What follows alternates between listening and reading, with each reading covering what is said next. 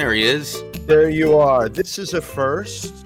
The Christmas, uh, the the Christmas boy is here. The Christmas boy, and uh, this is a first. This is our new, new New Year's Eve show, but it is not live. Is No, it's our first pre-record. This is pre-recorded, so who knows if we'll even be here. At, In uh, in honor of that, I think your mic is a skosh hot. I think you could turn it down a click. my my mic is a skosh hot. All right. Is that better? That's a little better. That's a little better. Yeah, it's a little softer. Oh, Little- okay. yeah, that's good. It's not All right. clipping as much. Um, There we go. so so you had Christmas. I had Christmas. You had Christmas. How was your Christmas? Christmas was great. It was very uh, very uh, relaxed, small gathering. Uh, you know, you know the place. You know what we know where we're talking about. You I know, the whole setup. You were off in Mom's corner. We were in Mom's corner. That's nice. Um, and it was uh, it was great. We had a really nice time. I cooked a lot, and we had some gifts and watched some movies, and it was fun. well, I got to hang out with the other brother, Yeah, the mystery brother. the mystery brother, and and his wife and son, and uh, we had a great rack of lamb. We hung out. We Yeah, drank he- a little batch twenty two. Nice. He mentioned that the the rack of lamb was happening, and um, I was I talked to him in mid process. How did that uh, how did that go? How was it that was, lamb? It was only spectacular. Hmm, okay. Yeah, it was All right. only spectacular. Well, there's always next year. Yeah, no, it was it was really great, um, and some great potatoes, garlicky potatoes, and a lovely string bean, a good salad. What do you uh, other, than maybe a bagel and a schmear? I don't know what else you would possibly want. What else could you do? You know, this is I'm having a really hard time right now though because you know it's uh, it's only a little after two right now where I am, and uh, not drinking and doing this show at the same time, not Cha- easy. Challenging. I'm It is. having my traditional coffee, which is usually what I have, so it's much the same for me. Yeah, no, I'm Um, struggling. I'm struggling. It's weird to shift in the time. Like I'm locked in with you as a nighttime show. The mentality is very irreverently nighttime to me. Yeah. It's very hard to to feel like you can master that. Uh, although it's dark, you know, it's appropriately dark. Oh, it's we'll get into it. We're gonna get in the mood. And Peter is v- our guest is very, very dark. He's very, very Oh, really? sinister, dark personality. So oh, okay, I'm it'll looking be forward to that. Huh. So have Um, you been watching anything this uh, this week? what Any did we- great holiday movies that you're? You I- know, I, know usually you're really into the holiday feel good films. Oh yeah, it's a traditional yeah roster of of pleasant, you know, Little House on the Prairie episodes and things like that. Yeah. Um, we I did uh, I did show mom. She'd never seen a New Leaf. Do you do you know that movie? I know of it. I haven't seen it. So I we I have that. I brought that up to show her. She enjoyed that. Um, Sandy Dennis and um, no, San, uh, Sandy Duncan. no, No. no. Again, I'm I'm completely wrong. it's Elaine May and Walter Matthau, Ah, okay. and I it's Elaine May wrote and directed it. I it, I think it's her first movie that she directed. I think. Anyway, it's great and um ridiculously funny. So we did that. Did you watch a movie at uh, the Other Brothers? we didn't watch a movie there, but Christmas Eve, I had the traditional Jewish Christmas Eve of uh, a friend over for Chinese food, Okay. and we watched uh, Don't Look Up on Netflix. The new uh, disaster comedy with Leonardo DiCaprio. The disaster of a new disaster comedy. Wow. Somebody doesn't care if they're working in Hollywood anymore. They're just going to not say working it. in Hollywood. I'm not working in Hollywood. No, is a lot of people who I admire greatly. Um, I, I, I- like that the director's work. I like everybody's work. It just did not come together. Okay. And I, I would, I would put it on the writer, more, the writers more than anything else. It just didn't, it didn't quite come together. Well, I, I, I'm sorry to hear that. I was looking forward to that movie, Well- and uh, now now you've ruined it for me. So I don't know Well, what to a- do. oh, no, hold on a hold on a second. Hold on a second. I didn't like it, and I didn't think it was very good, and that ruins it for you. I mean, look at our track record, buddy. You'll probably love it. I may love it. That's true. I may may think say, it's fantastic. What is wrong with my older brother? but in, didn't I like mean, instead of movie? He experiencing the made it. movie, I'm going to be thinking about like, am I right or wrong? Is did I am I getting some the right thing out of this? Oh, usually, if your opinion is different than than mine, you're wrong. So Yes. don't worry. Just, Okay. can- Just go about my business. In other words. Yeah, you can rest secure in that knowledge. I'm your older brother. I'm right about everything. True. Never That's mind true. the fact that you know infinitely more about film than I do. Uh, I've just seen more disgusting uh, video nasties. Video Nast is that a movie I can rent? Video Nast? Well, we'll have to ask Peter. Peter might know if there is a movie called Video Nasties. Uh, Video Video Nasties was the name, was the name in, uh, as far as I know, he can correct us when he's here. But um, in Britain, during the the the VHS craze, there were a lot of like straight to video horror movies that were called, you know, they were really ultra ultra violent. Uh, and um and, And they were nasty, called Video and they were Nasties? called video nasties. So that and was they're- the, the video equivalent of Penny Dreadfuls. There's Penny I Dreadfuls think so. and Video Nasties. I think so. We'll get we'll get Peter's la- the last word on it from him, but um, but yeah, uh, yeah. Okay, well, give give us a little uh, introduction to uh, to Okay. your friend Peter before we before we bring him on and, and embarrass him. Well, uh, Peter is here not just because he's a friend and a friend of the show, but he, he's he's a filmmaker and he made a movie. Who you know, uh, I I made a movie, but I don't know, you know, not a lot of other people did. So we're like, why don't you come on the show? I didn't talk about the movie. Uh, this was the this was also a movie. We, we were friends before he made this, and um, he knew I was editing. And this is the first feature, uh, narrative feature I I, I edited. Uh, so I worked on this thing, and had a great time. And um, Peter and I have done a few projects together, and and uh, it, it, it- we've had a lot of fun. And and it's a it's a, a remarkable uh, f- uh, first film uh, to have under your belt. You you you know what what he accomplished with it is pretty is pretty amazing for for what for especially for what they had to work with. Um, not a huge budget, and I yeah, think no, it's it really, really entertaining. It's, a- it's a terrific ride, and and kudos to you because I was able to follow the entire story, which which lets me know that as an editor, you you put things in in the right order. Like I did. I looked at this. I looked at the script, and then I said, "That's in. That's there in the script. Put that in there. Mo- in the movie." put it in the movie and put it Yeah. in put that in before that. Which because it's before. So, yeah, So so it all makes Yeah. sense. that's all that it is. It's really. Uh, thank you for noticing. It was in the correct order, and I Yeah. appreciate that. Thank you. Yeah, Peter liked that about it too. I think Yeah. he. Yeah. Although maybe maybe some of it is out of order, and I messed it up. He'll tell No, us. You, you probably learned a lot of that from your time as an actor, where you're making sure you say your lines in the right order. Exactly. People make a big deal about do you know your lines? Well, sure. Do you know them in the proper order? See, I've had trouble because I learn them in order. I memorize them in order, and I am going to say all of my lines from the beginning to the end in order. If another actor drops a line at some point during the You're- evening, we can be good. out of sync for the rest of the show. Right. Well, I hope you just make that known to the cast before you start rehearsals, and everybody tiptoes around that. Yeah, the, don't Matthew's drop a line. Matthew's just going to keep doing the show. Yeah, don't drop a line with me, baby. 'cause- The good part is that we know you are going to keep doing the show. You know what to do. yeah, Follow you, but don't. But you better not, you know, drop a don't line. drop a line.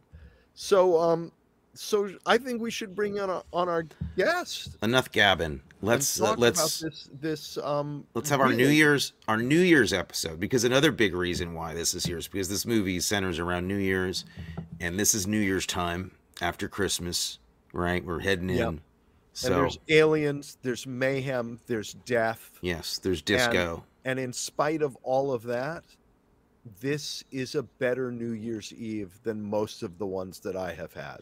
Ah, okay. Yeah. So, Well, maybe we just bring Peter on instead of telling those those sad stories. okay. All right, ladies and gentlemen, Peter Stray. Oh, he's turned his back on us. UK stra- an entrance. The He's- Arkin brothers, we meet at last. He's managed an entrance on There Zoom. It's fantastic. I, couldn't, I couldn't resist after you said I'm dark and wrong. That's why. I Yeah, it, it was a turn around sinister, slowly like a supervillain. sinister entrance. I told you, isn't he? Isn't he like? uh, It's eerie. Like, oh, it's so And scary. I'm very eerie. Plus, plus, I'm, I'm there's lots of old books behind me, so you know there's a sort of. That's you read things. yeah. That's weird. Who's doing No. that these days? Wow. no, it's it's my father's study. He's a professor of classics, so he's. Oh. Uh, I'm, I'm, So, I'm, so, I'm, I'm uh, sort of piggybacking on his his uh, intelligence. so I, I have to ask, you know, before we really get into the the details of the film, Mm. this is sort of like a sequel to because I, I don't know a lot about your culture there, but I, I I believe this is a sequel to um, a Child's Christmas in Wales. Sort of flows straight into. It could uh, be argued that. It could be argued that. Um, I, I mean, officially, I'd have to say no because obviously that's by Dylan Thomas and and this is by me. But um, there are some of the same themes. Um, I believe in Child's Christmas in Wales, the fire brigade is called. Here, they call the cops um, because of some kind of disturbance. Um, I, I think there's probably drunkenness in both. Uh, I grew up next to Cwmdonkin Park, which is like two seconds down the road from here, which is Dylan Thomas Local Park. He was born like just up the road from from me, where I grew up. Um, uh, but other than You did that, read some of these books behind you. You're a liar.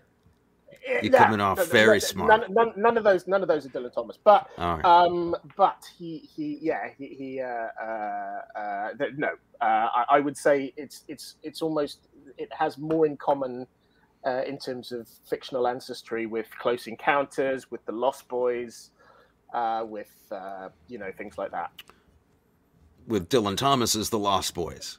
Yeah, Is that that's what you're saying? To be fair, it, Yes. it's not dissimilar. Like if Dylan Thomas just saw a whole bunch of vampire films, lived Mhm. a bit longer, didn't keel over at the White, Mhm. White Horse Tavern in New York, Right. and wrote about aliens, maybe he'd come up with this. I mean, he had a sense of humor, right? I mean, Oh, he was a funny guy. So I I think there there could be a thrill. This is, this could have been one of his fever dreams. Absolutely. I mean, I mean, the town of Llareggub in uh, um, Under Milk Wood is bugger all backwards. So, uh, um, you know, so he's using the all and then using the double L at the beginning of Welsh names to like make a gag. So, all right. I'm sure you get Dylan Thomas questions all the time. No, So let's let's no one say in America. I live in America now. No one in America really knows much about Wales. They all just are like, yeah, we should save the Mhm. whales. That's, you know, you you taught me a lot about Wales. I was pretty ignorant about stuff when we met. Well, I think my favourite story while we were editing Canaries was actually that you were going to set on the Americans as as a featured actor, um, uh, sitting in the makeup chair with Matthew Rhys, and I think you said Different um, chair, just so we I we oh, weren't yeah, in the same no, makeup weren't- chair. You weren't sitting Just on two chairs. Yeah. what you wanted for Christmas, um, or, or him you.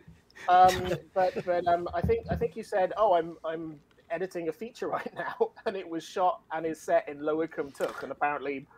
Yeah, there like was a bit of a spit of take his- involved. He couldn't believe it. Yeah, Yeah, yeah. so it was that was lovely that that he uh, he got that you got that reaction out of him at 7 a.m. from a Welshman on a in the as the lead in a series. But again, the, the, all these Welshmen that show up in Hollywood, they're all like secret Welshmen. Nobody knows. It's like it's like Aussies or anybody else. You know, they do the accent. Nobody knows until you watch the behind the scenes stuff. Now, I'd, l- Matthew, you re, you're new to the movie. I I, Yes, I edited new. Canary, so I know it pretty well. Mm. I'd love you. I'd love you to start because I I have little. I have less objectivity being so close to it than you do. So as a new person to the project, I'd love to hear what your questions are. My questions are well. First, I want to say that I loved it.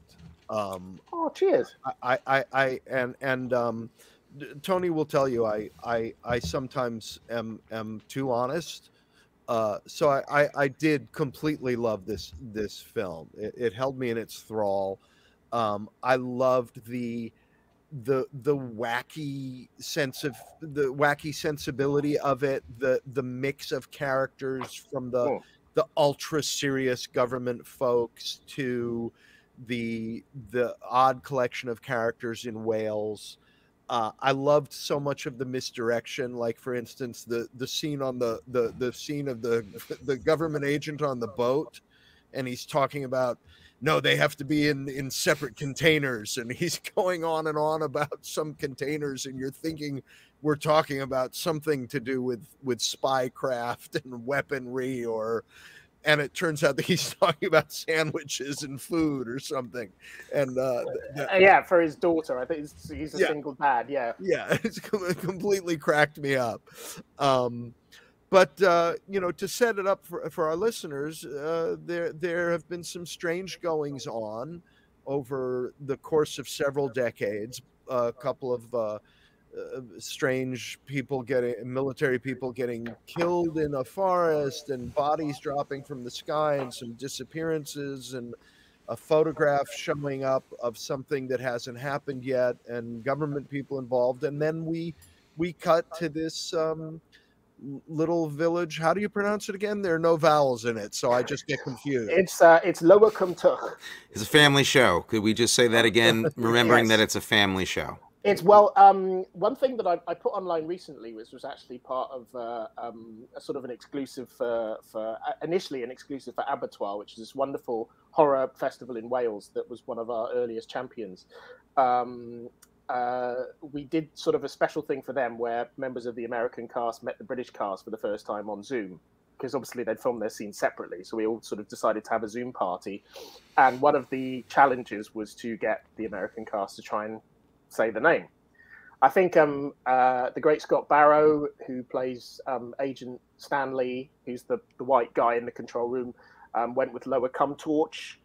Um, I think, yeah, I think there was some, there was Cum Twitch. Uh, there, there were variations of it, but it's Cwmtwrch. So there's this, all this. Well, put it this way: I don't know if you ever grew up watching uh, Blackadder, either of you, Sure. lads. But um, there's a great line in Blackadder which is um, never ask for directions in Wales, Baldrick. You'll be washing spit out of your hair for a fortnight. Um, there's So a bit. It's yeah. a little. There's a connection to it. Yeah, it's a. There's Yeah. a Yiddish connection here. There's a. There's definitely. Yeah, you'd we think can there'd be relate more to this. Jews in Wales. Yeah. You'd think there would, but there's Yeah. about five of them. Well, we'll. Co- I'll come down the minute uh, the the COVID lockdowns are, are safer. To I'll get on a plane when I feel good about it. definitely come come to um, any place called Kumtoch. I want to be there. I know, and it's it's quite. I think a lot of Welsh was actually inspiration for a bunch of the languages uh, for Tolkien as well. Oh, that makes You sense. All of the blah, blah, blah, you know, all the Yeah, rest of it, yeah. Elven and stuff like that. Yeah.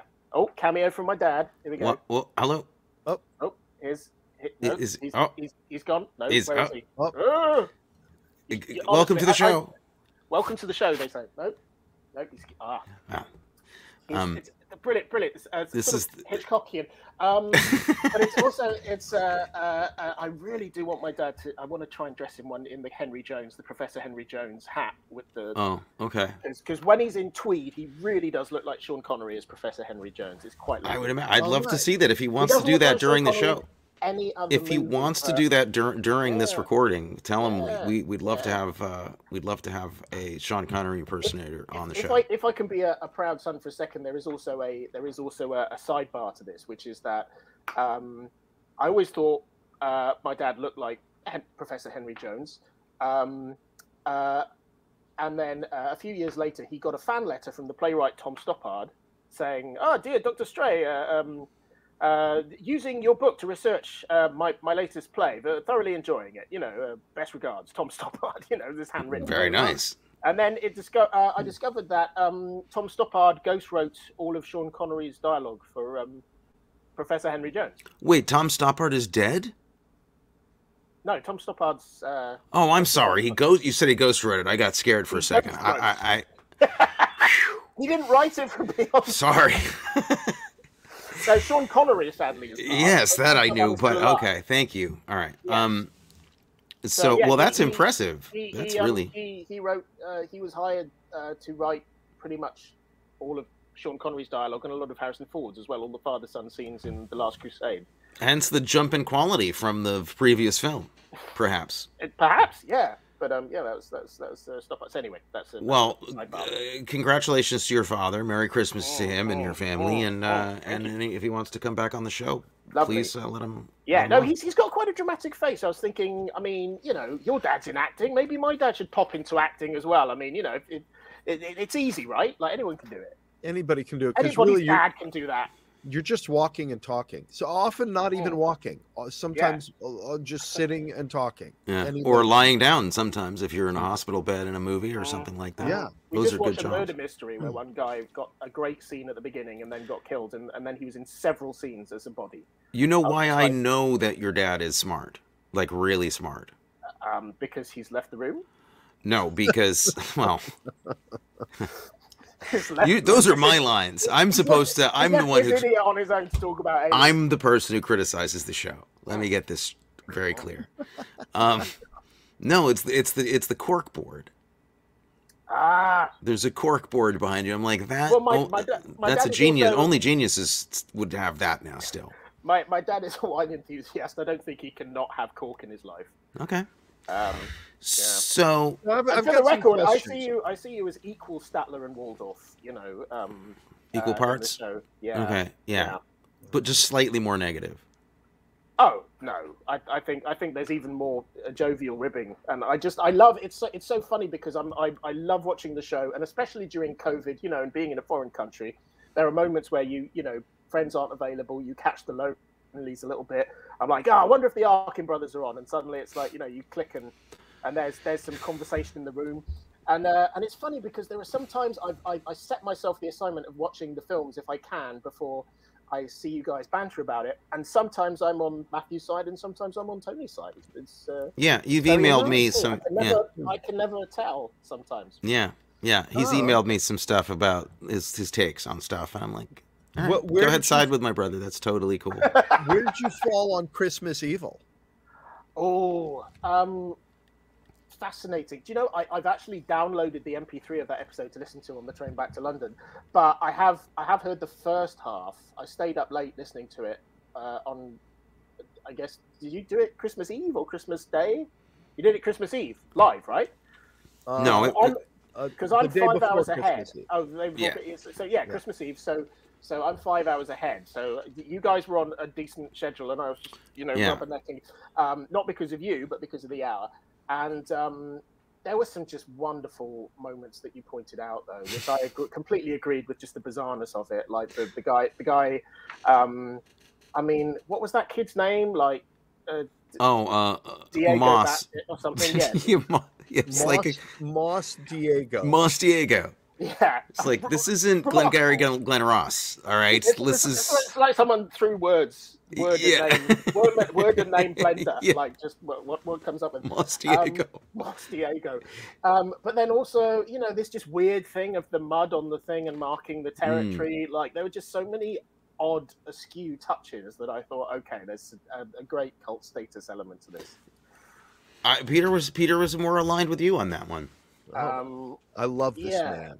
He's a Um, man of rare, rare taste and refinement. a rare taste Yes. refinement. But then, yeah, no, it's it's yeah, it's it's just it's brilliant. It's brilliant. May you live, may you, may, may you live a thousand years. years old. Yeah. One of my favorite movie quotes. There you go. Uh, Um, I have a couple of questions about this film because you know Please. I've I've watched uh, some films being made in the past, Mm. um, and uh, you uh, and I I've watched Tony ma- make his movie. You know, was along on some of that journey. Know know what he went through.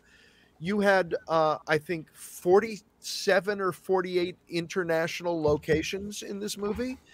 Um, was this shot over a period of years? Did you have to raise money and shoot a piece of it and then mm, get to the next location, or was it was it shot all of a piece? Uh, not all of the piece, but it was most of the money was raised at once, um, and it really wasn't very much money. And I will say to anyone out there, any filmmakers, like if you can sort of legally work in the UK or you know who knows, uh, just just pop over here. I know great actors and crew. We can stretch that dollar. We really can. Um, it- Wales is already kind of the British Columbia of the UK, really. Like it, it played the Yorkshire Moors in um, an American Werewolf in London Um, it, it's played part of the Batcave, you know. But what I was excited about was it never really played itself.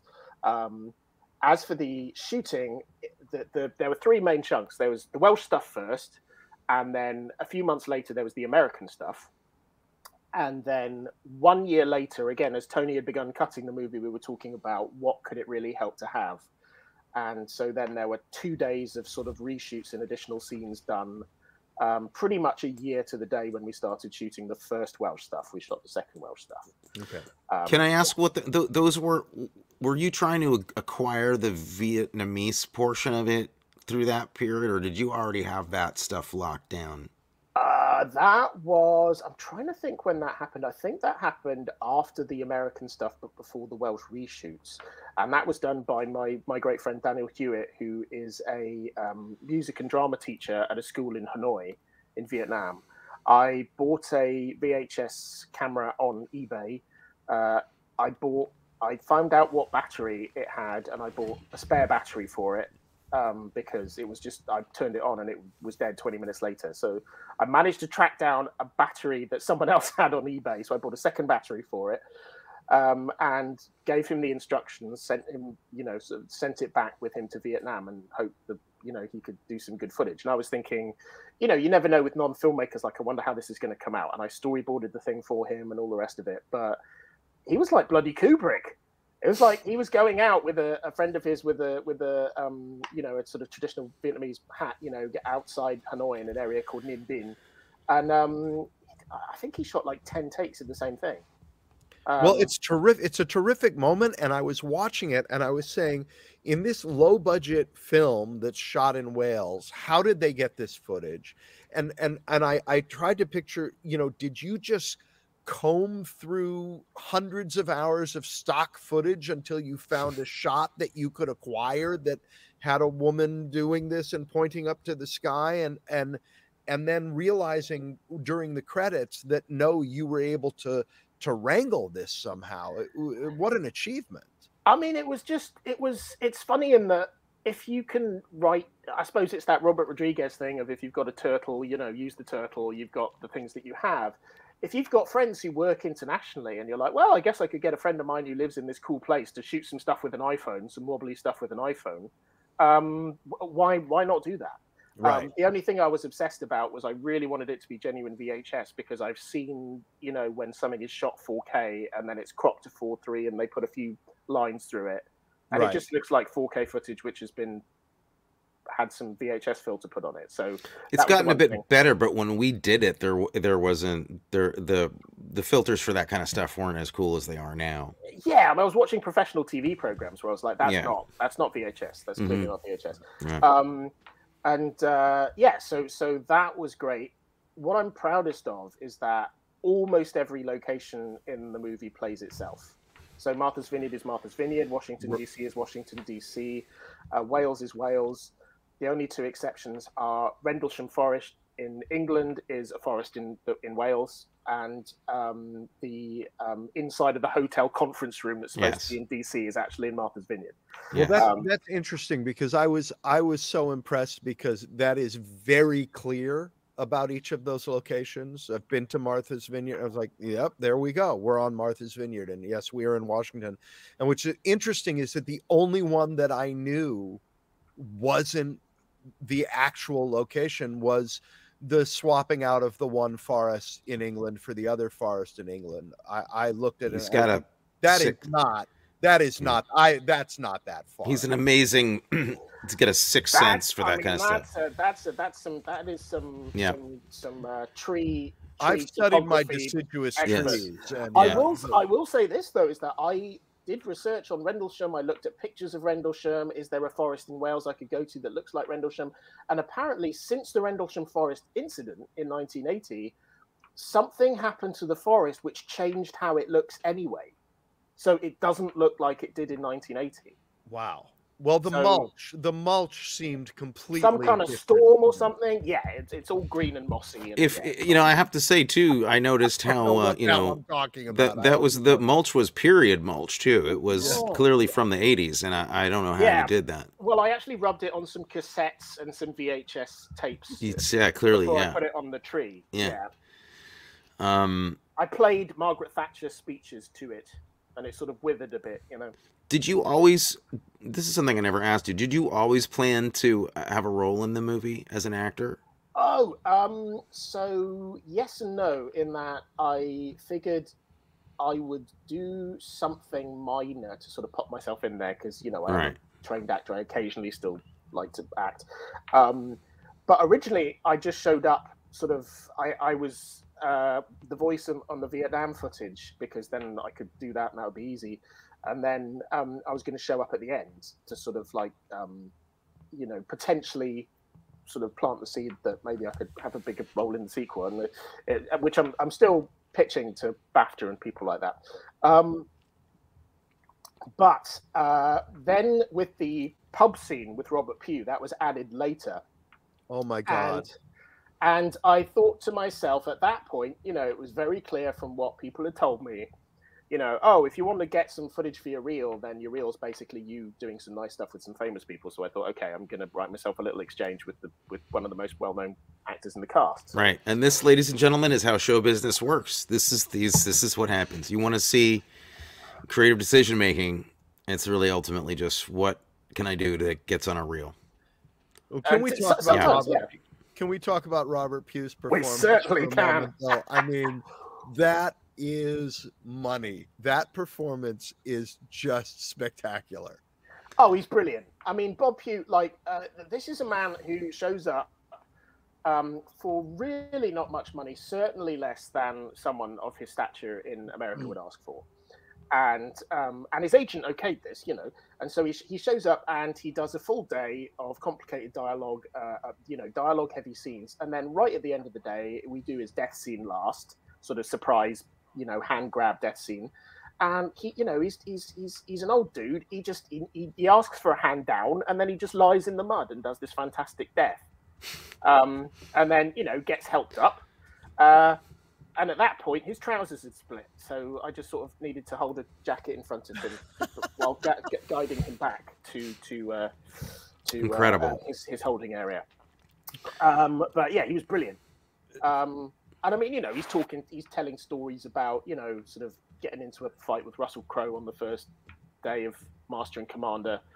Uh, Oh you my know, god. Crowe, Crowe was apparently throwing his weight around, and and Pugh stood up to him, and um, as a result, Crowe respected him, and, and they became Oh, mates. One of those stories. yes, I hear yeah. those all the time. Why can't we just Yeah. cut past that and just I like? know exactly. Why don't you just start by being nice to me instead of having yeah, to have me make you like me for talking up to a bully? Like, well, let's just avoid it. exactly, Exactly, But then you know, on on the uh, on the um, uh, rarely seen Ridley Scott Robin Hood, which was made a few years ago, a lot of which was shot in Wales. Um, Crowe recommended him to Ridley Scott for a part in that. Hmm. So uh, yeah, but he also what he just loves to work. So he's been doing student films. He's you know he's been doing short films. The funny thing is, if you go in Wales, like oh, I've got Bob Pugh in my film, everyone's like, oh yeah, yeah, again, he's done tons of stuff Right. but a lot of it, given the nature of perhaps the um, the drive of some people who make films or money or other things, a lot of them don't get seen. So I was one of the ones where it, it, it did actually get seen, and you know it had a, a nice festival run and a bunch of bunch of big screenings. Um, and uh, he he came along to to almost every one of them. Uh, That's- that's Q&As amazing. Like that, yeah, yeah. He's a he's a top bloke. He's a real professional. That's Very, really very cool. nice. And what I love is one of the first Arkin Brothers things I saw was the the the Rutger Hauer Sylvester Stallone thing, where I'd seen it years ago, and suddenly I was like, wait a minute, that's Bob Pugh is the IRA informant who has one scene with Rutger Yes. Hauer before getting That's shot. right. It's a actually a great. It's one of my favorite Yeah. scenes in the movie. As I yeah, it's a young a young Bob. I was like, oh, Yeah. hell, that's him. You know what's Uh, yeah. interesting about about uh so well, let's just make it clear. When you're looking to see this movie, if you're out there hunting for it, there's two titles that you might find. yes. You want to explain that a little bit, Peter? Okay, I will. So, so I called it Canaries. Um, I called it Canaries because I had a, a, a you know, it was influenced by uh, a dream with lots of sort of yellow rain mac figures standing against the stark Welsh landscape, and I thought, oh, that's cool. I wonder how I could, you know, I just knew that it was that, and it was Rain something Ma- Max being uh, over here, the, we're just rain slickers, like yellow, raincoats. yeah, yellow raincoats. And I woke up from this dream and I thought, oh, that could be really good in a movie. I wonder, you know. And the first thing I did was look on Amazon to see how much uh, it was per raincoat. Um, You are you you, are an independent filmmaker, sir. um, yeah. So, so but anyway, so, so that was what I knew, and then I had to fit everything around that. And I still, some people still, uh, you know, it's. A, I suppose it's a bit not that I'm comparing myself to this film, but some people ask like, okay, well, you know, it's called Canaries. Why is it called Canaries? And some people are like, oh, well, it's because it's the first sign of danger, like a canary in a coal mine, and Right. Wales is famous for coal mining. And I'm like, that's brilliant. Didn't intend that at all. Um, I- don't know why I called it that, but then later on I thought, why didn't I justify it by having the um, research that the DoD does into UFOs be called Project Canary? Because that implies yellow, and it's a C, which is after Project Blue Book, which is blue and a B. So, so I was like, Smart. oh, that sounds kind of sequential, you know. And then the next one could be Project Diamond or something, and it's it's green. I don't know. Um, but uh, uh, yeah. so you're using so you're you you're you're clearly a member of the Illuminati. You use numerology in your screenplays, I, and you claim not to have read any of the books behind you. I I don't believe that. Ah, yes, it's, it's many texts that I would just, you know, we'd have to go into a vault. I'd have to, you know, bathe, you know, bathe Right. in the ceremony.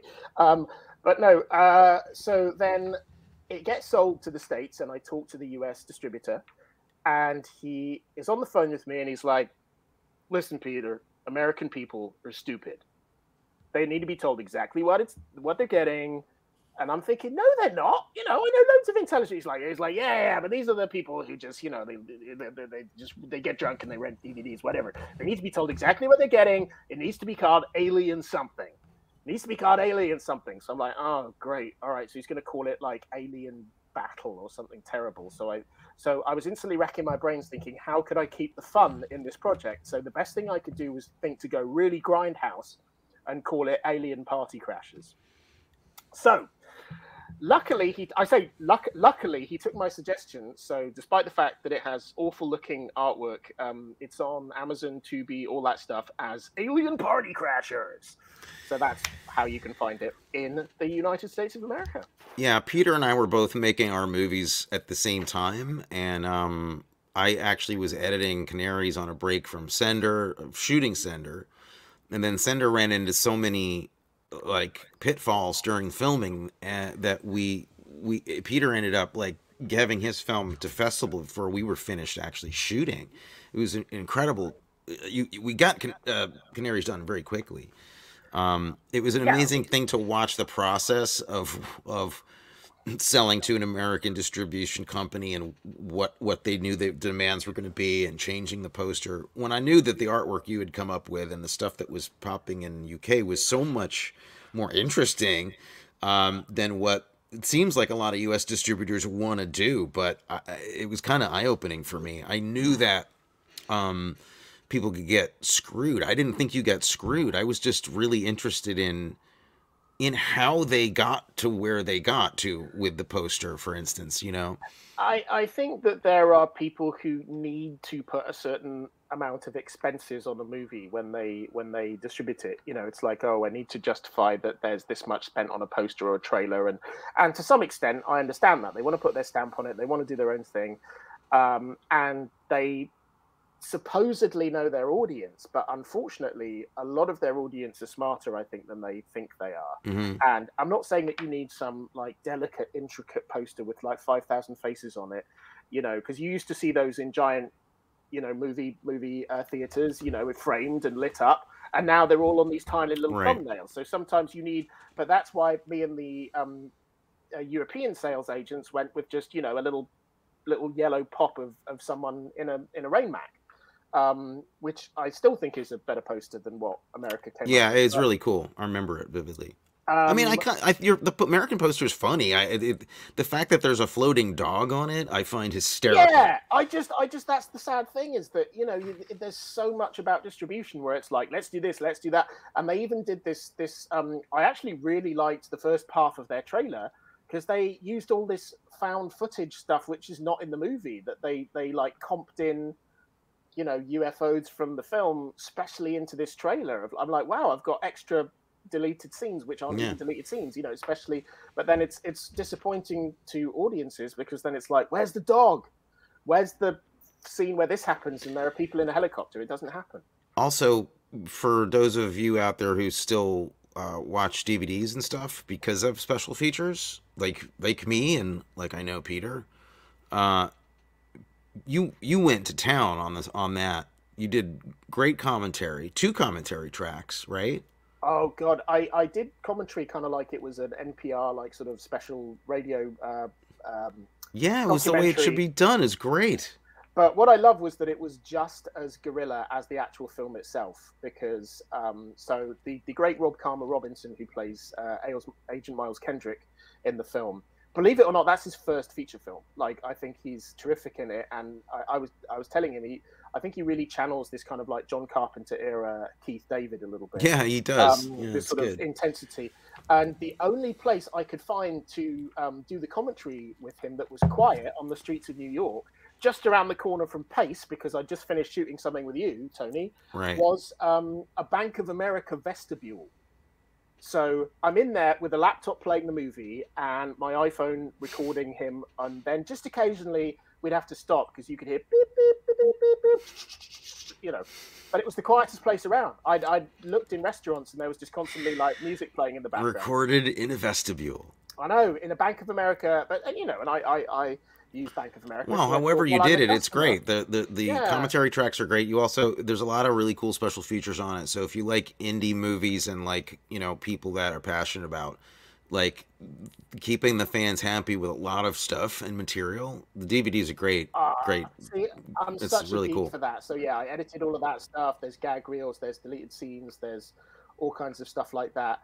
Um, and you know, and I had to pay for that in the UK because the, the British Board of Film Classification makes you pay for every minute that they watch on a DVD to certify with a rating, Oh, which doesn't happen in America. So it's Yeah. kind of a it's, a it's a bit of a racket. It's not dissimilar to um, what the British government right now is doing with COVID tests, where the only official COVID tests you can take to fly are ones that you have to pay for.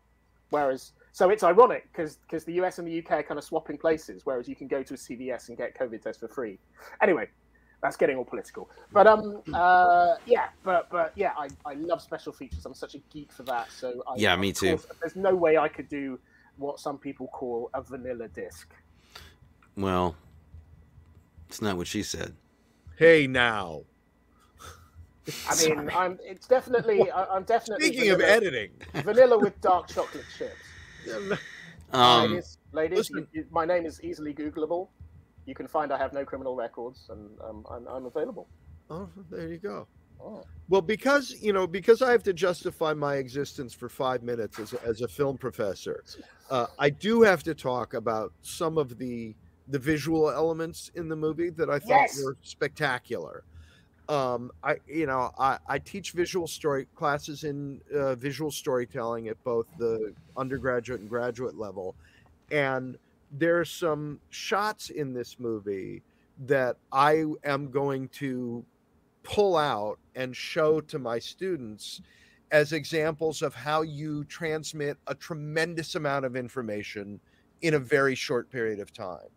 Uh, and one example of that would be the shot, the first shot in the pub, the first when we introduce Robert Pugh, and Oh. we go into that pub, and there's you know there's this pub with a glass knocked over. The first thing we see is this glass knocked over on the bar Yeah. and you you rack focus and then pull back from that i think Mm. and it it tells us instantly so much about where we are and what has happened there already Mm. um and and and and fills us in on the world and so much of that doesn't happen um in in not student films but in in professional films i i i watch where there's just wasted time where we could where you could be cramming it with information and and you did that um the shot of the of the um the dj and the the the woman who he's interested in who's not interested in him.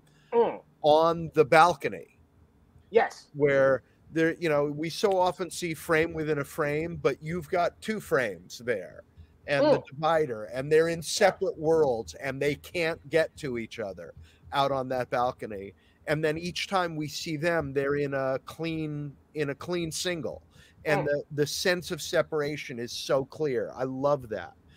The alien, the the alien POV death sh- shot is I screamed. It's a spectacular shot. Oh, that exterior night shot. The hand, no, the hand, Oh, with the, the claws, hand, the claws, yeah, the claws, the POV of the claws, and then the Yes. spear coming through. You know, yeah. it's it's it's great. Um, and that was the shot definitely, I think, my most Peter Jackson moment. I think early. That Peter was Jackson. very yeah. That was very Peter Jackson. Early Peter Jackson. shot of the four of them on the couch when they're when they're lost and they just don't know what the hell to do. Um, uh, you know, so many moments like that that just sang out to me. Um, and then I just have to go to uh, what I thought was just masterful dialogue so often. Um, nothing fishy, just delishy. Um, made me pee. Um, the discussion about screen size, Ah, yes, please. the, the budget Hysterical. Yeah. the department. Yes. Um, I'll even throw in a cover story about how we're just platonic friends, so you can try and shag the Indian bird. it's one of my favorite lines of dialogue ever. Um, the the clandestine language of "got this thing by airmail," owner taking a nap, want to talk. It's a great bit of spy dialogue. Uh, and then Scaredy Puff. Oh, Scaredy Puff. Yeah. Scaredy Puff. Uh, the tennis racket with knives in it. Great, Yeah. great stuff. And um, if you were here, what you DJ me to death? That was. I fell off the couch. Oh, Um, but uh, Tony, you know, you Tony and I, I, we've started this thing. I don't know how how up to date you are on our episodes. We've started this thing now, where with every episode we um we decide uh we each have to say who we would be in the movie and who the other fellow Ah. would be in the movie. I love that. So um. Uh, Tony, uh, who who would you be and who would I be? Do you think? and it, it, it's not Peter. It's it's who we are as people, not who we would Mm. necessarily play Mm. in the movie. I I hope that I'm Selwyn, Which one is he? the fish guy. Selwyn, Selwyn is. Um, uh, I mean, I don't think it's. I don't think it's too much of a plot spoiler to say that he's he's a complete red shirt, which is ironic because he has a blue shirt in the movie. Um, but uh, uh, yeah, I don't see it that way. Tony. Is he I the mean, one who doesn't who doesn't respond about the corkscrew? Um, no, that's that's Hugh. Hugh's the sort of the sort of Welsh redneck character. Oh, okay. Um, and I always- char- yeah. I always thought that I was the silent, the drunk guy on the on the couch who didn't really have much to say at the party. I think I see. I think after after a few, Tony, you might be that. But I, I always saw you, you know, like in a general sense. I, I definitely see you more as, as as Kendrick because of your interest in UFOs in general. Like I think you're.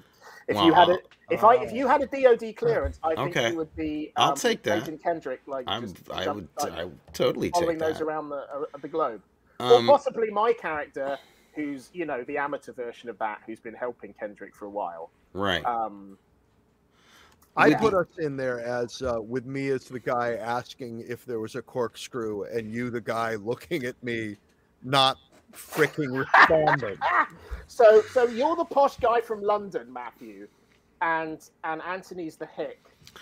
I, well, I can think of him as a hick. I thought of him as looking at me like you're a you- I jerk. I know You who we are. Him, you thought of him as the guy with the poop emoji T-shirt, is what you're trying to say. Yeah, Yeah, yeah. Well, that's All right, nice. I'm getting, I'm, I'm, I'm getting a clear sense of what Thanksgiving dinners look like. I think that uh, I, my my my feeling is that uh, I am the uh, the cop, the local cop in Martha's Vineyard, and Matthew, you are the you are she's female, but you are the forensics doctor in the sand. I think we work together on Martha's Vineyard, and I think that's that's who we are.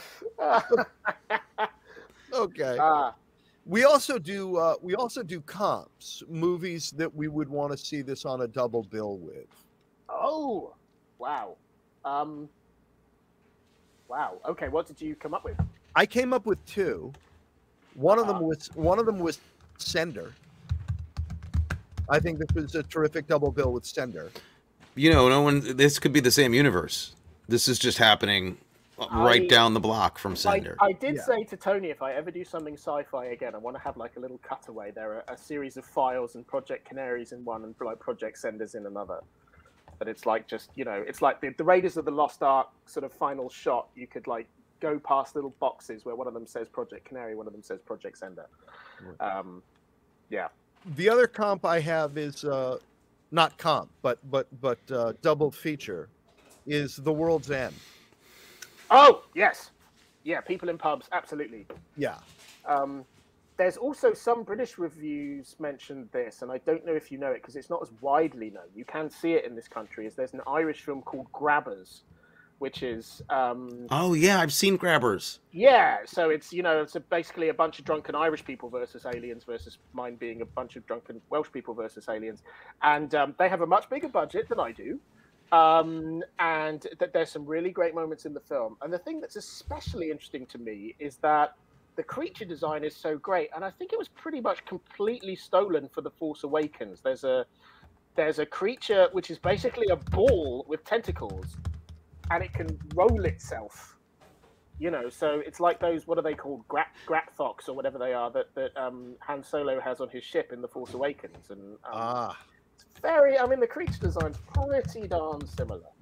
Um, uh, whereas no one else has tried to do uh, uh, fishermen from Massachusetts who've been abducted by aliens, injected with alien DNA, and then dropped into a Welsh valley to kill Welsh people. So, you know.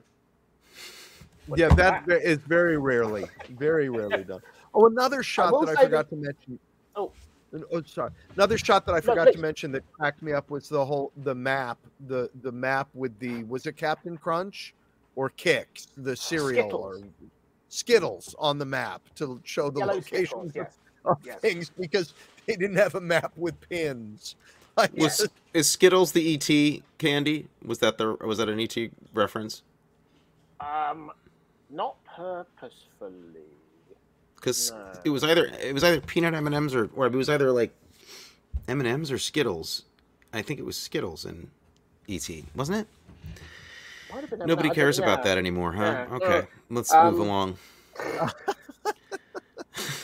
but yeah, I mean, there's definitely a thing of like, uh, you know, you can hopefully sort of wink at the audience about the low budget nature of what I'm doing by saying, well, this is a kooky department. You know, it's and to be fair, it's kind of what the X Files was doing at the beginning when they had no budget and they were a mid season replacement because they were, um, they were, you know, Mulder's down in a basement for two reasons: one because it's a fringe division, and two because it means the set doesn't cost much money hmm you know so it's it's it, there's definitely there's a lot of you know the, the x files i think is a huge a huge influence as well as- I don't. I also want to go back to the Skittles thing because I think that was a little sneered at. There are so many Spielberg references in this film. Oh yeah It's there's loaded with them. So Mm. you can't you can't deny that the Skittles reference, if that was in ET, would be something in future you might want to say, yeah, no, totally on purpose.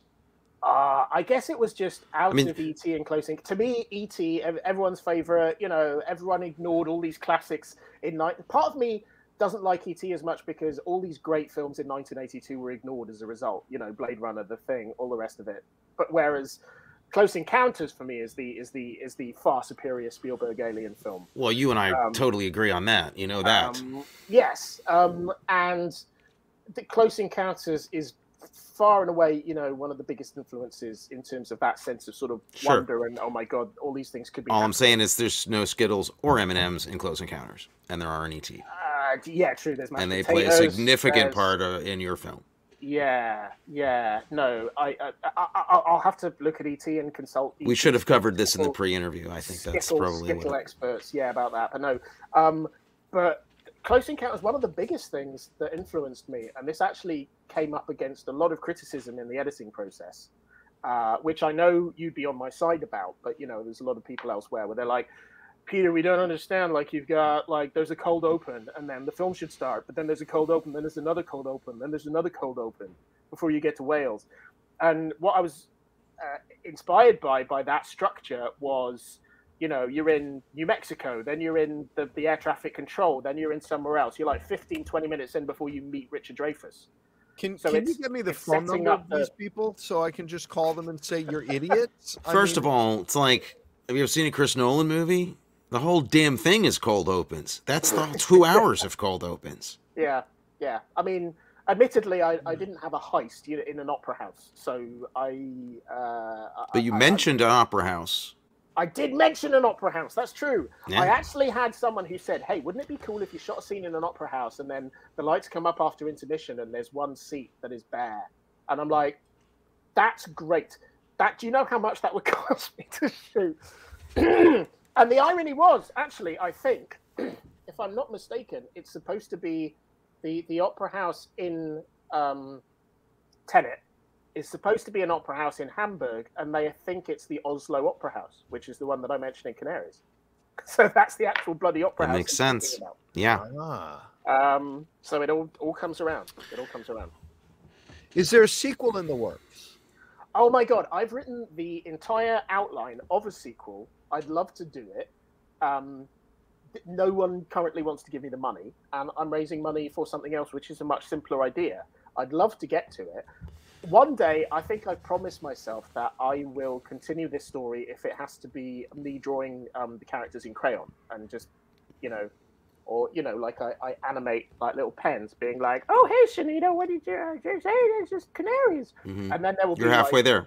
now, then This there'll is- be like yellow. Um, there'll be like, hang on, I think my mum's got one here. Then there's like, I just I just multi-track like these, and then like that there are the canaries. It's like, oh no, the canaries are here, and I just I s- put- using the, the the the magic of of special effects. I just um multi, you know, whatever it is. As they say, you could fix that in post. Uh, you know, Fix that in the- post. one of the troubles is that you know, for those of you at home who don't know, actually, for those American listeners, what's really actually very interesting about this movie is is the is the the cast is really remarkable. I I think if you were in UK, you'd be a little bit more like, "Wow, I've seen them all over the place." Yeah, a few Um, Americans have, have seen a bunch of folks actually, and that's thanks to you know BBC America. Sure, of- yeah, but I mean, it's really like this is the, they're huge gets for you in this film, and they're really Mm. wonderful performances in this movie. Yes. I think that's um, uh, to me that's always like the the big missing ingredient from a lot of micro budget, low budget films is that you know you see that they can do some fun stuff with the with the effects, you know, in camera stuff, low budget. There's a lot of stuff you can do, but really having quality writing and quality performances in the middle of these movies is rare. Yeah, I think, and um, It's- you've mean, really had that. Yeah, no, I'm, I'm. Well, I mean, I suppose the advantage of you know growing up a, a, around actors and being an actor is, you know, I also um, a huge thing was was that um, Craig Russell, who played Steve Dennis, the DJ, and you know, is one of my oldest friends. Craig is great. Yeah, He's so good. He he basically became the producer during pre-production, and he took on this mammoth job, and you know, he sort of found an extra calling in a way because.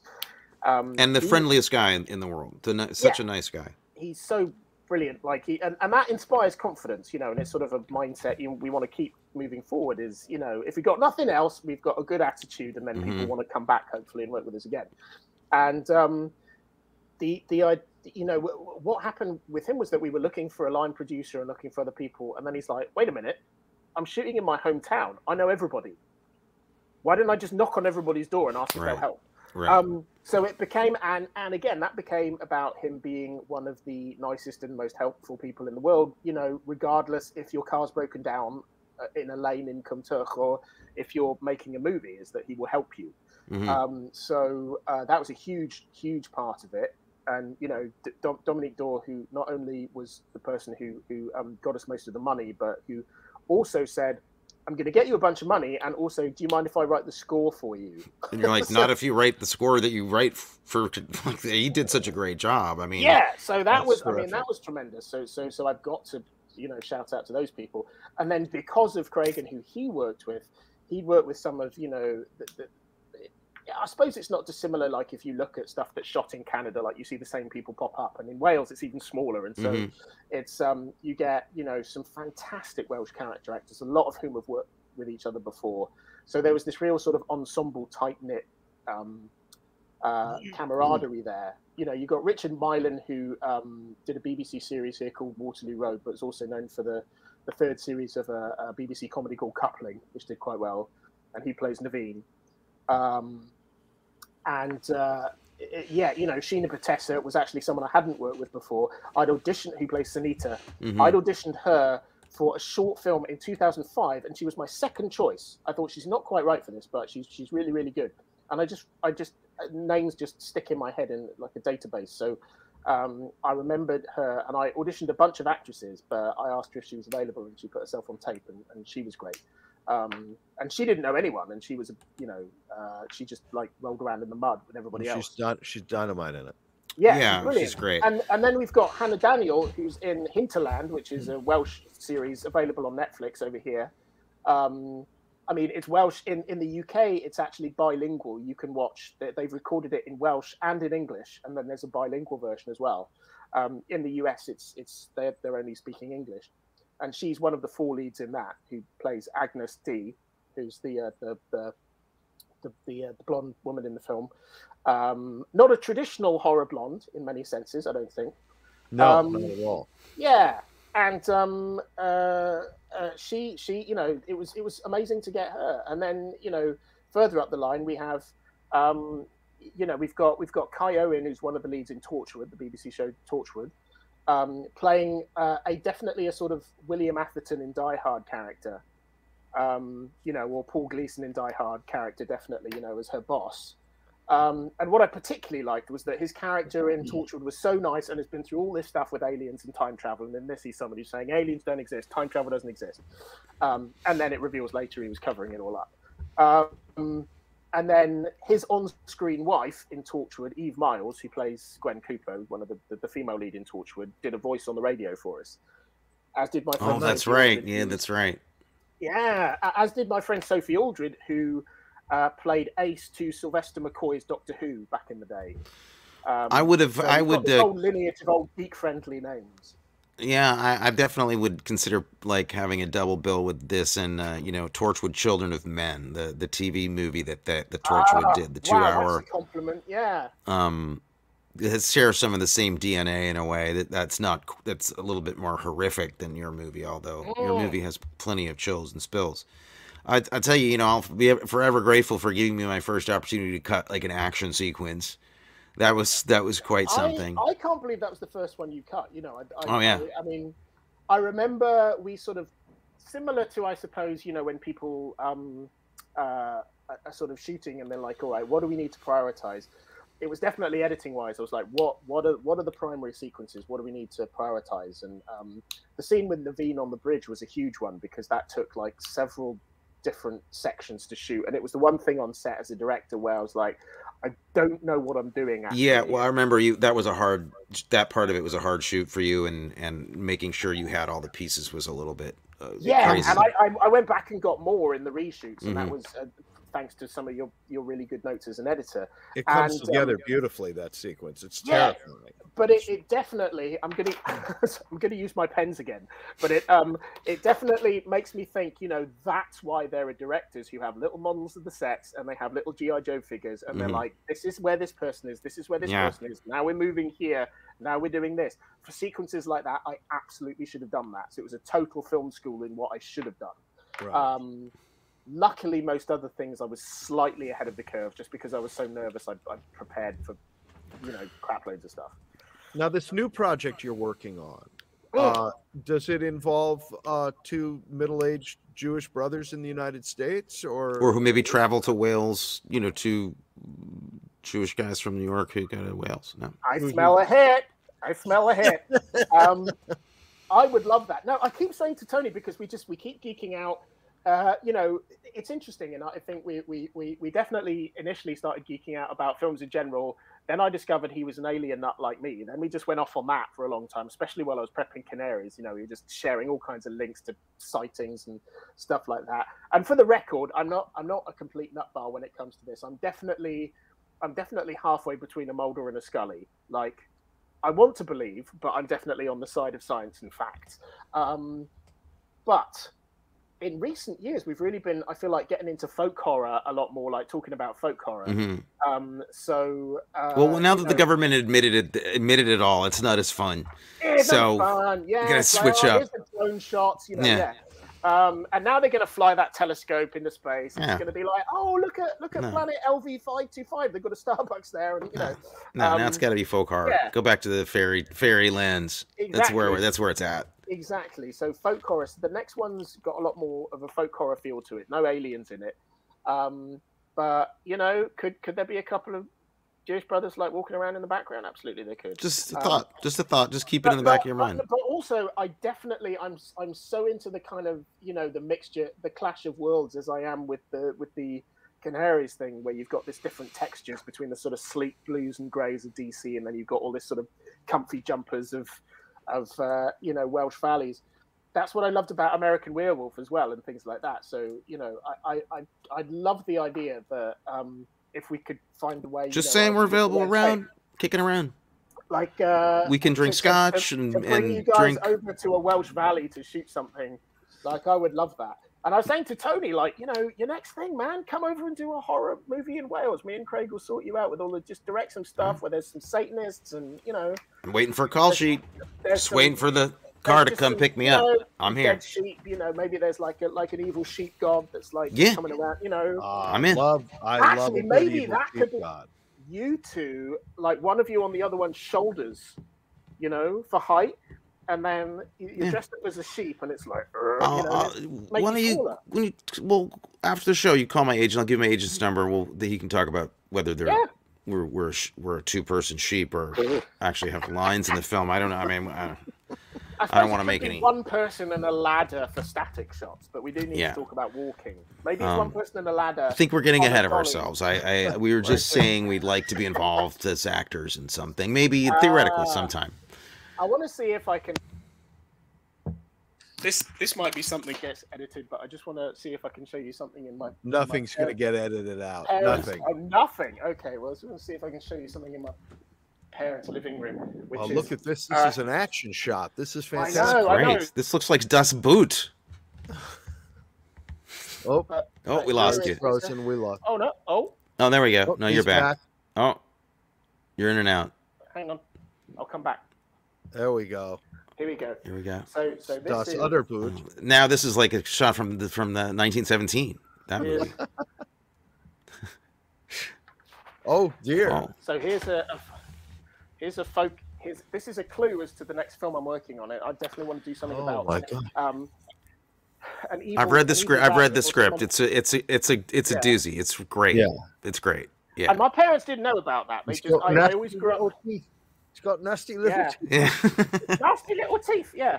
Um, it is the rabbit.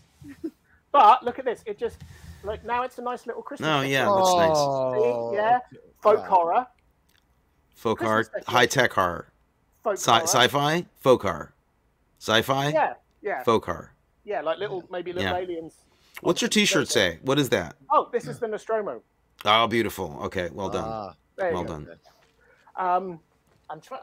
I, I want to make sure that I, I don't not name check people. Sometimes it doesn't sound like an Oscar speech, but Well, Hey, you know, there's so many great people involved in Canaries. You know, there's the um, American casting crew on the Vineyard, and and they all knew each other. I knew them for doing Shakespeare in the amphitheatre there on Martha's Vineyard, and then there were a few people I didn't know in Wales that Craig brought in who were just brilliant. And um, Alex Neville, the DP, um, did an amazing job. He he brought um, uh, students from his university where he was lecturing um, along for sort of basically like extra work experience. right, and to get you um, coffee and stuff like that.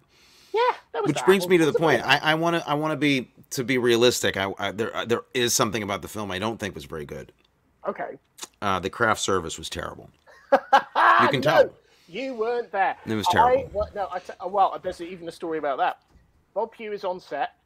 He's uh, we're doing the reshoots, and uh, we we went we'd been down to uh, to Tesco, you know, to get some uh, a, a popular British supermarket to get some uh, some food, and I bought some uh, some ginger nut biscuits, popular in the UK, uh, not as popular over over your side. Right, We have like the soft ginger cookies, but these are hard, like crunchy ginger nut biscuits. stale biscuits. they're not stale. They're just crunchy. They're really Crunchy, fresh, really fresh. Bitter, And I said, I, and I said, look at this, Bob. We got you some ginger nuts. I bet you didn't get ginger nuts on Game of Thrones. And he said, uh, uh, I had to pay for my own fucking coffee on Game of Thrones.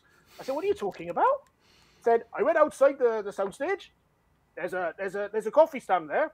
I said, I'll have a cappuccino, please. He goes three pound fifty.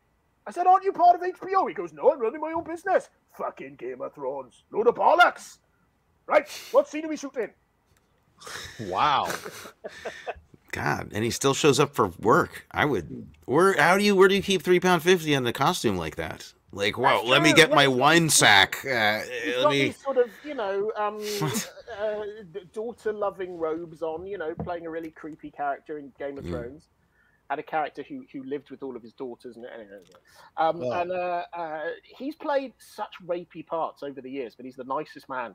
Um, uh, and uh, anyway, yeah, no, I, I can't imagine where you'd you'd fit three pound fifty in that costume. No, how But- would you? And- how would you and- do it? And yet, there manages to be a Starbucks cup which shows on shows up on a table during a, a Yeah, in, right. in, a, in a screened HBO Yeah. episode. So that they didn't even sell to some. That was somebody else's Starbucks cup. Whole other company. yeah, no, So- yeah, we, we didn't. We had no Starbucks cups. I was trying to think if there were any accidents which are on screen which could be visible, but I, I don't think there are any obvious ones. I think we managed to catch things.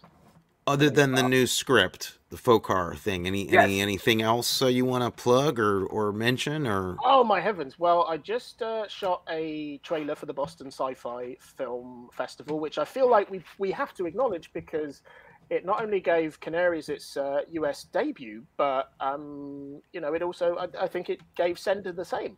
It did, yeah. Yeah. Thanks to you, thanks to your connection there, we got into that festival and and um Well, I, debuted I, there just, I just recommended them. They were the ones that made the decision. It's but- very helpful, though. I mean, I think you um, know that everybody, every you know, every every word helps. There's so much competition, and they get so many films that anybody who gets a thumbs up from another filmmaker is big. It's so true. It's good to have friends in slightly below medium places. Um, and uh, yeah, that's true. Uh, so you Yeah. kept the trailer for that, which I saw and is really great. Um, yeah, so that's that's uh, watch out for that. That's coming soon, and I think their plan is, uh, you know, fingers crossed. Apart from some huge extra pandemic rush, is that they will go live again in, Okay. people in seats, I hope they do. That's bums in seats, as we say in the British Right. theatre, um, in uh, February of Uh-huh. next year. And I uh, wrote a sci-fi script for an independent company. I'm not quite sure where that is in production. Yeah, Easter. Easter is the thing. It's really is the thing. Is the folk horror. Is is I'm raising money for that. That's the big thing.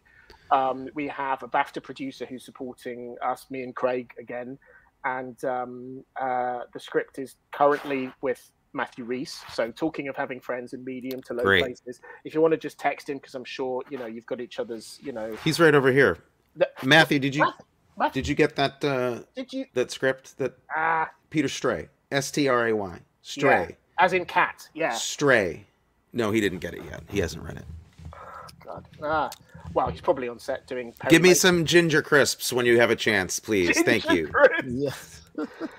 oh, they're- they're- no, no, those are what you call chips. I I was purposefully I know, making I hash know, of the whole Ah, transcontinental hash browns. Yes, that's another thing. silliness. Um, yeah, no. So, so that's the main thing, really. Um, but uh, there's a couple of other screenplays I have, and, and honestly, I'm also just a writer for hire. With you know, who. So if you like the um, the, the, the characters and dialogue and general banter in uh, Canaries, um, then I, I'm available as long as you're not pro-Trump or KKK, um, and you have a certain budget. I will probably work for you.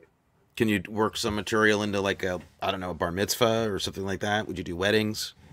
B- bar mitzvah, bat mitzvah, any of the mitzvahs. Okay, all right. Any mitzvah. Any Um, mitzvah is a good mitzvah. young satanic, you know, satanic ritual uh, Hmm. for teens, um, uh, uh, christenings. Okay, You know, we'll keep it in. um, we'll keep it in mind. Listen, you, you heard it Some here people first. like to roast their babies in a in a comic sense. Mm-hmm. Um, you know, uh, yeah, weddings. Right. I did. To be fair, I did actually shoot a lot of weddings as a videographer when I was younger, and um, the origin of Canaries was actually in a different screenplay, which was like, uh, uh, which was set in a wedding called The Rain, and um, coincidentally, then uh, something on Netflix I think came out called The Rain years later. Um, so it's a good thing I didn't go with that title. Um, although there's still the element of the rain within Canaries. Um, and luckily, I sort of recycled certain elements of that and put it in Canaries. Um, there, there are, I will say, it's it's a. I think it's a really good first effort. I think there are definitely things I'd improve about it. Um, You're not. You don't get to. You don't get to critique your own film. No, no. That's We- not we your job. I guess we not. get- I'm You just- are- I'm just, I'm just saying. You aren't it's, getting you know, paid to do that. uh, We are. We're the ones. it's it's Yeah. definitely i mean you know it's i will say this though we had the best time making it and i some people can say that shows like we just i was on set every day like i was i was like wa- wading around in the mud you know um in wellington boots like stuck up to my ankles in mud sort of being canary things and it's so weird because in every day if you're doing that you're like why the fuck am i doing this Yeah. but if it's for a movie, especially a movie that you love, or like you know, if it was on set for you, Tony, or something else like that, there's something brilliant about doing it for a film where you're like, I love, I love being, I love wading in mud. Yeah. Yeah. It was, it was, the, it's the kind of glee and professionalism from a lot of people, which I think was really embodied by like Martin Landau playing um, uh, Bela Lugosi in Ed Wood. You know, where he's he Yeah. wades in, he wades into the river and says, "Okay, Eddie, let's shoot this fucker," and then Well- just, just Well, rough- it, pay, it pays off because with the it pays splashing. off because it's a wonderful ride. Uh, Aw, it's a cheers, terrific guys. film. Um, we also have to uh, mention um, before we before we sign off that this is the end of our horrible holidays uh, ride Mm-hmm. through through the getting us through Christmas and uh, and uh, New Year's without being maudlin. And uh, next uh, month is uh, disastrous January, and we're kicking it off with the Poseidon Adventure. Wow, Yeah. Uh, that's Yeah. brilliant. I, I have I have one question, if I may, for you two, if I'm allowed. of course, and that is I'm interested, given your journey so far, as the the Arkin brothers talk about movies. Do you have any cinematic New Year's resolutions? You know, in terms of films you pick, how you discuss things with each other. For the show. Yeah, Oh, okay. or like we- you know, in, we- in the pre. This is my last show. That's my resolution. I can't That's talk to him anymore. Oh, quick. No, oh, my that- goodness. Cold turkey. No, well, we we have recently decided we're going to do a theme every month. So, uh, and and we're announcing the uh, the movies well ahead of time now. Um, We're getting our shit together. yeah, so that so that people can watch them if they, you know, our huge following needs to be able to watch the the movies before we discuss them. As a fan and an audience member, I really love that because then it's it's it's sort of the book club I always wanted, which involves not a book but a movie. Yeah, and we're going to start because all uh, these things are bollocks. Their we're books and their start doing some bollocks. Yeah. social media so that we can build a bigger audience and maybe get a little more um, give and take with people who are who are listening.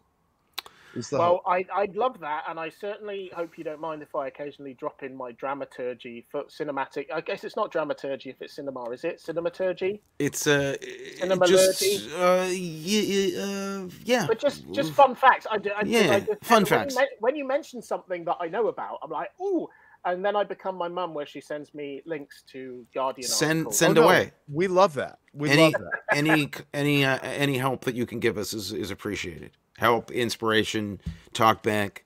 Remember, we rely on you heavily as our only audience member, so don't slack off. Well, I know you're not writing a script. I know you've got stuff to do, but oh, I d- sorry, I do have one other thing which I'm gonna do, which is uh, it's a it's a podcast script which you know about Tony, which is um, I kind of don't want to say too much about it, but it is um, inspired by um, the Alan Rickman character in Die Hard. Ah, Um, it's inspired by that, but it's not that for copyright reasons. there you go. mysterious. I told you, sinister, mysterious, But it's going to be an audio play. moody. It's going to be um, a podcast. Um, yeah, and it's going to be sort of a mini series thing which I've written, and um, that's going to be a lot of fun. I want to put that together in the next. So it's a it's a character named Hans Fluber. Just called Hans. You know, this, this is inspired by the Harry Potter thing where they had a spin-off show off Broadway, where it's like you can't you can't um you can't copyright characters called Harry and Ron, and you know you just you can't No, do that. You Sorry. can't do it. Yeah. so there you go. Well, thank you so much, Peter, for joining us. Thank you, Arkin Um, Brothers. Oh my god, I feel like I you, you, I've been invited onto the set of Star Trek or something, you know, and I'm like Oh, getting yeah. to touch the buttons, you know. It with the is. Arkin It's special time. really It cool. is. Uh, it's, I know every time Yeah. that the show starts, I feel like I, you know I'm sitting in the captain's chair of this amazing. It's just like look at this place. Look at what we've got. Yeah. Um, thanks for being here.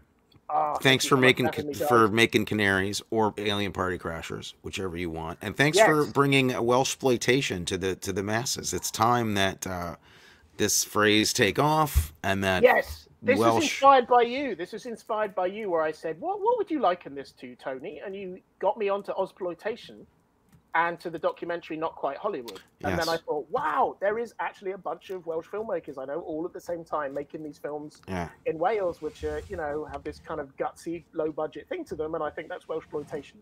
I some, really do think there is a Welsh exploitation movement building, and I really do want to get that phrase trending. I think it's brilliant. Well, let's do what we can to get that going. And Matthew and I, like we said, will be we're we're around town car. We just don't want to be a sheep where we have to like touch each other and be on each other's shoulders. Fair enough. I don't really want to do that. I mean, no. i'm allergic way- to wool. Yeah. if, if there's a way to get you over here as American tourists, like oh, or, or just you know actually directing something, I, I would love that. You're welcome anytime. Just offer me a pint and I'll be there. Anytime, any pub, any location. Me and Craig will sort it out. All right. Brilliant. Okay, And stick around. We we have a little after party after the credits. Um, It gets really exciting after the credits. very exciting. And uh, join us next week for the Poseidon Adventure, Excellent. or to talk about the Poseidon Adventure. Merry Christmas, Happy Holidays, Happy New Year, Happy New Year. all of it. Gay Happy gesund. Bye bye.